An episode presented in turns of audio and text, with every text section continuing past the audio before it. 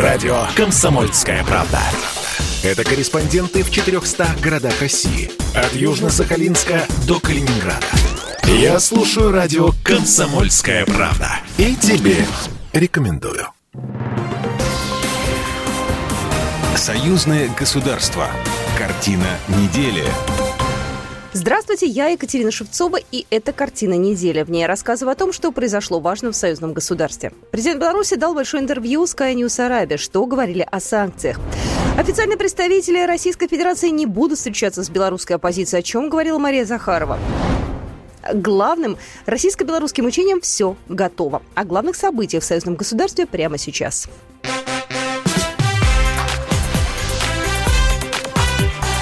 Главное за неделю.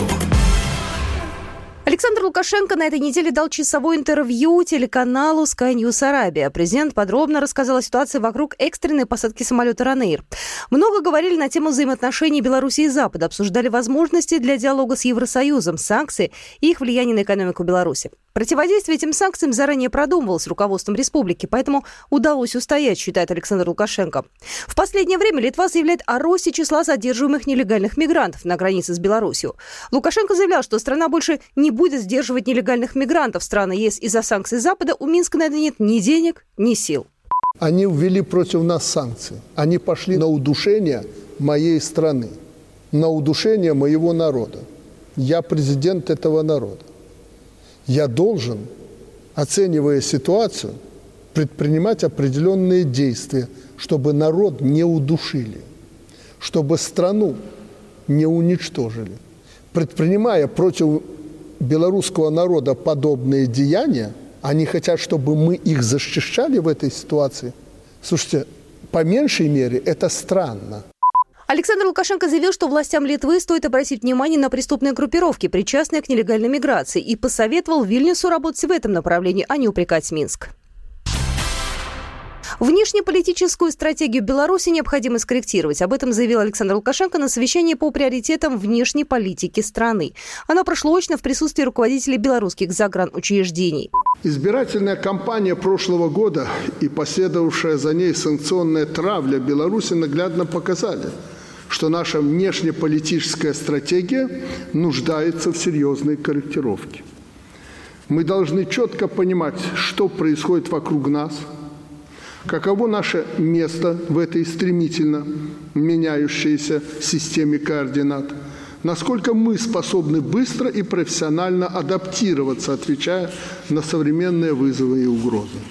В такой ситуации достойный ответ могут дать только профессиональные, преданные своему делу и стране кадры, убежден Александр Лукашенко. Также президент потребовал активнее использовать механизмы международных организаций для защиты белорусских предприятий. Лукашенко убежден, что нужно активнее создавать прецеденты, нарабатывать практику защиты экономических интересов. И для этого в Беларуси есть подготовленные юристы-международники. Официальные представители России не будут встречаться с обосновавшейся на Западе белорусской оппозицией. Об этом на брифинге на этой неделе заявила официальный представитель Министерства иностранных дел Мария Захарова, отвечая на вопрос о возможности провести встречу с экс-кандидатом в президенты Беларуси Светланой Тихановской. У нас, правда, нет желания способствовать легитимизации беглых оппозиционеров. Внутренние процессы Белоруссии – это внутрибелорусские процессы. К сожалению, представители белорусской эмиграции, включая и упомянутую вами Тихановскую, не предлагают конструктивной, объединительной повестки по преодолению кризиса в стране. И, мало того, они еще и игнорируют предпринимаемые Минском шаги по конституционной, например, реформе, что является чрезвычайно важным для государства. Ранее Тихановская заявляла, что хочет диалога с Россией, но не знает, удастся ли ей встретиться с Путиным. Очевидно, что за якобы самостоятельными политическими деятелями Беларуси, которые сейчас находятся за ее пределами, стоят силы, совершенно с Белоруссией не связанные. Не просто стоят, а полностью организуют все – быт, деятельность, финансирование, протекцию, политическую активность. То есть говорить-то надо не о самостоятельных политических фигурах, которые представляют ту или иную часть большую, небольшую часть белорусского общества. А говорить-то надо о тех силах за пределами Беларуси, которые рекрутировали из э, рядов граждан Беларуси выгодные фигуры для проведения собственной повестки.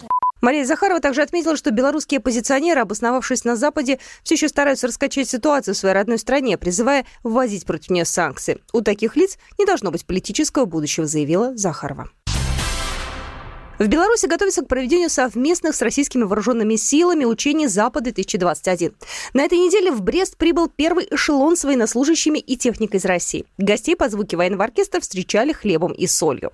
Российским военным предстоит разгрузить технику и отправиться в отведенный для учений район. Сами учения пройдут с десятого по шестнадцатое сентября на территории обеих стран. Главная задача – укрепление безопасности союзного государства. О подготовке Евгений Тунеля, заместитель командира воинской части. В преддверии совместных стратегических учений «Запад» личный состав батальонно-тактической группы занимался согласно мероприятию боевой подготовки. Отрабатывались все вопросы по взаимодействию, по управлению подразделениями, выполняли боевые стрельбы, взводов, рот, провели батальонно-тактические учения. Личный состав к проведению совместных стратегических учений готов в полном объеме.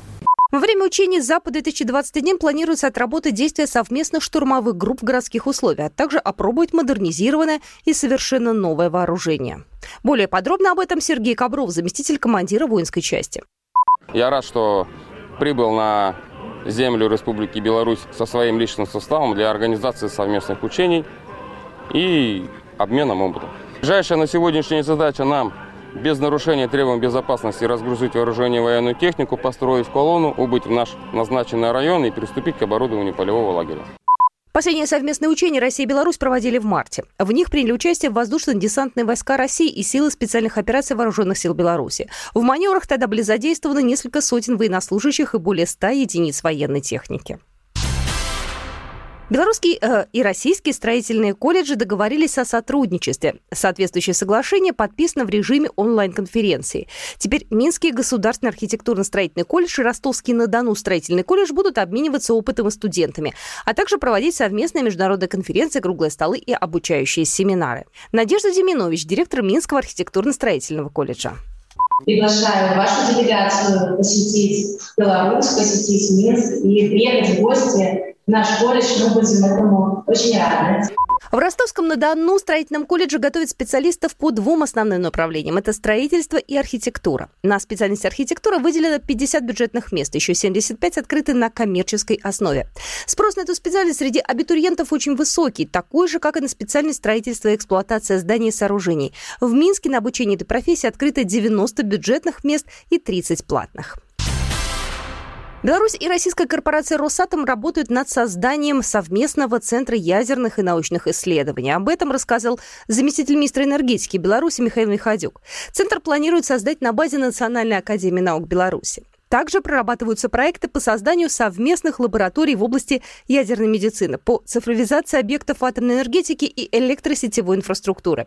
Кроме того, рассматриваются возможности реализации совместного потенциала в сферах квантовых технологий и новых материалов, а также исследований в области сельского хозяйства и радиобиологии. Также Михаил Михадюк считает перспективным сотрудничество Беларуси и России в строительстве атомных станций в третьих странах. Он уверен, что белорусские специалисты имеют необходимую компетенцию и опыт для участия в таких проектах. проектах.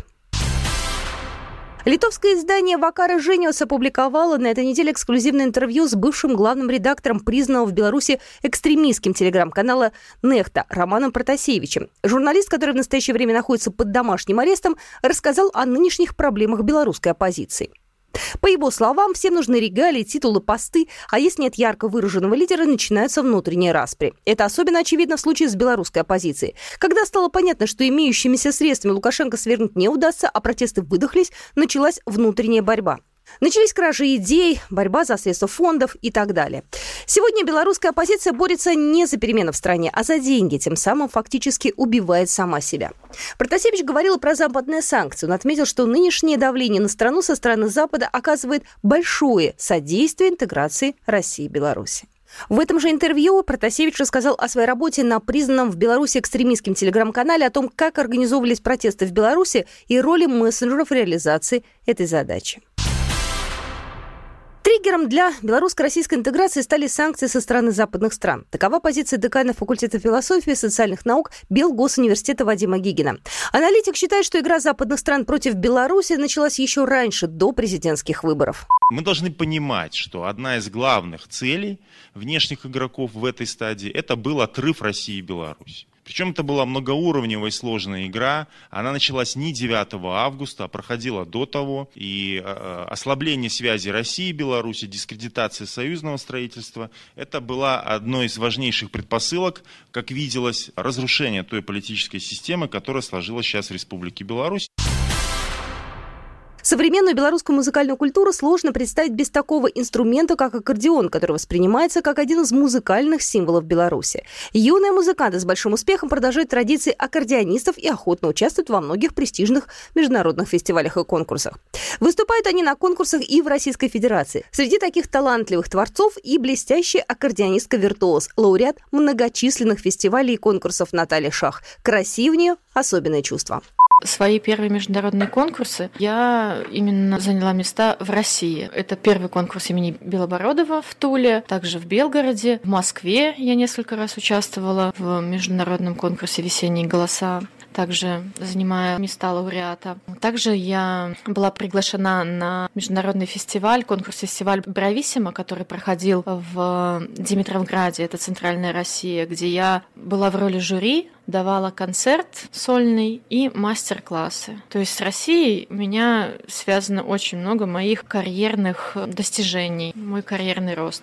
Вот такие события происходили в жизни союзного государства на этой неделе. С вами была Екатерина Шевцова.